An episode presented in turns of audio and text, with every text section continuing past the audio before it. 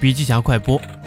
方军在《创意未来的工作方式》一文中提到，在展开创意思考之前，我们要把问题简单、清晰、明了地描述出来。问对问题等于解决了一半的问题。花力量寻找正确的问题，比在错误问题上耗费时间有价值的多。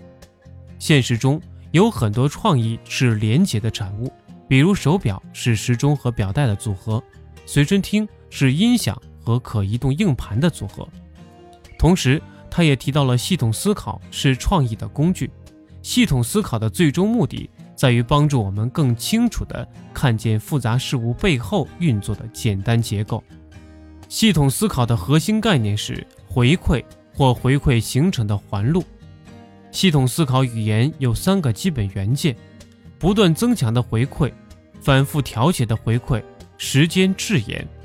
不断增强的回馈是自我强化的，比如银行前拥挤的长队会吸引更多的人，从而导致更大的恐慌。反复调节的回馈则是逐渐平衡。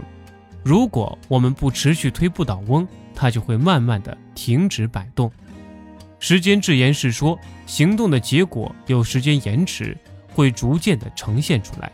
比如驾驶汽车踩油门加速是需要时间的。